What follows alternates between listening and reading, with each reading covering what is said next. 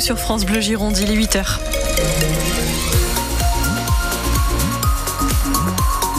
Journal Stéphanie Brossard.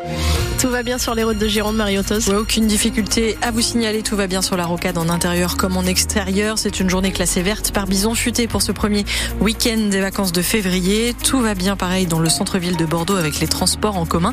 Si jamais il se passe un truc, vous êtes nos yeux. Vous n'hésitez pas à nous donner vos alertes au 05 56 19 10 10. Pour la météo, bah, si on veut voir le soleil, vous êtes nos yeux aussi, mais ce sera ce matin. Exactement, car les nuages vont devenir de plus en plus nombreux au fil de la journée. L'après-midi s'annonce couvert pour les températures maximales aujourd'hui de 13 à 15 degrés.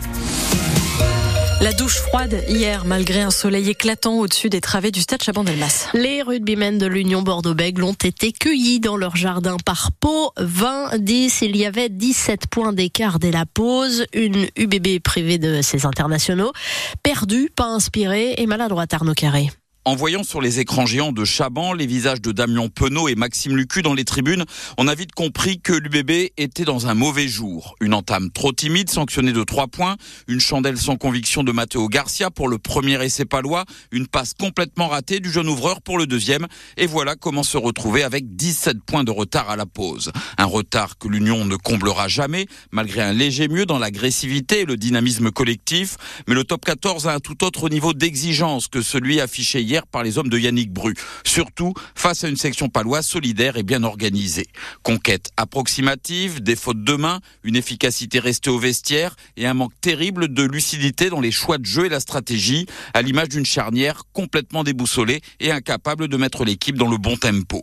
On se doutait que la période des doublons serait délicate pour l'UBB, privé de ses meilleurs joueurs, mais après sa belle réaction à Toulon, on l'a pensé à l'abri du non-match livré hier. Alors l'UBB reste pour l'instant troisième du top 14 derrière Toulouse et le Stade français en attendant le résultat de Toulon à Castres ce soir. Toulouse, facile vainqueur d'Oyonnax 61-34. Le Stade français de Perpignan 32-19. Bayonne a battu Clermont également hier 21 à 13.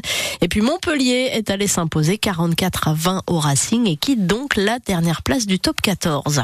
Saint-Jean-d'Illac veut encore croire euh, au maintien malgré un nouveau revers à la maison hier soir face à Toulouse 3-1.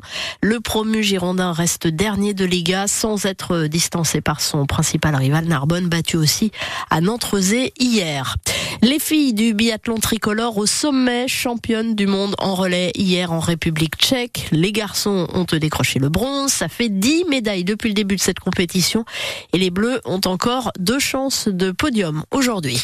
Il faudra payer 50 centimes de plus par boîte de médicaments à partir du 31 mars. Le doublement de la franchise médicale a été acté hier au journal officiel. Le montant qui reste donc à notre charge passe de 50 centimes à 1 euro. Et puis à partir d'aujourd'hui, la participation forfaitaire sur les consultations et actes médicaux, examens, analyse de biologie médicale également, passe de 1 à 2 euros. Les enfants, les femmes enceintes et les bénéficiaires de la complémentaire santé solidaire en sont eux exemptés. Les proches d'Alexei Navalny réclament au plus vite de récupérer la dépouille du principal opposant à Vladimir Poutine décédé en prison. La Russie le refuse pour l'instant, arguant que la cause du décès n'est pas établie. Le Kremlin cache son corps pour couvrir les traces laissées par les tueurs, accuse la mère d'Alexei Navalny. La circulation des TGV, Ouigo et Intercité reste perturbée aujourd'hui pour le dernier jour de grève des contrôleurs de la SNCF pour obtenir des hausses de salaire. Retour à la normale prévu demain à 8 heures. Qui n'a pas rêvé de décrocher le gros lot en grattant, en cochant ou en misant sur ces chiffres porte-bonheur? Vous êtes, nous sommes nombreux à avoir tenté notre chance au moins une fois l'an dernier.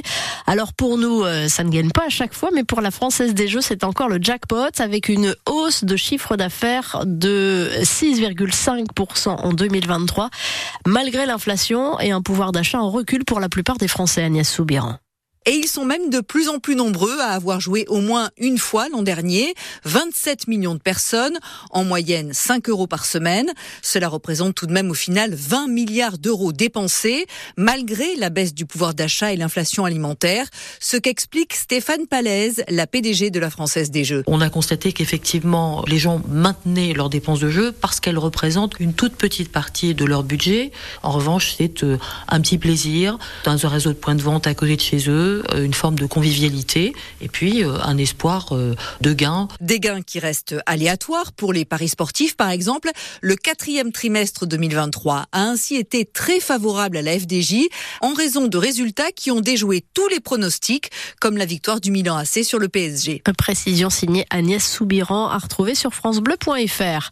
Célèbre pour son déhanché dans Grise où la fièvre du samedi soir est inoubliable avec son revolver et ses cheveux longs dans Pulp Fiction. John Travolta, vous l'avez reconnu, fête aujourd'hui ses 70 ans. Forcément, ça mérite bien. On réveille euh, cet extrait de Grise, You're the one that I love, qui va vous rester en tête toute la journée. C'est cadeau. Trop bien.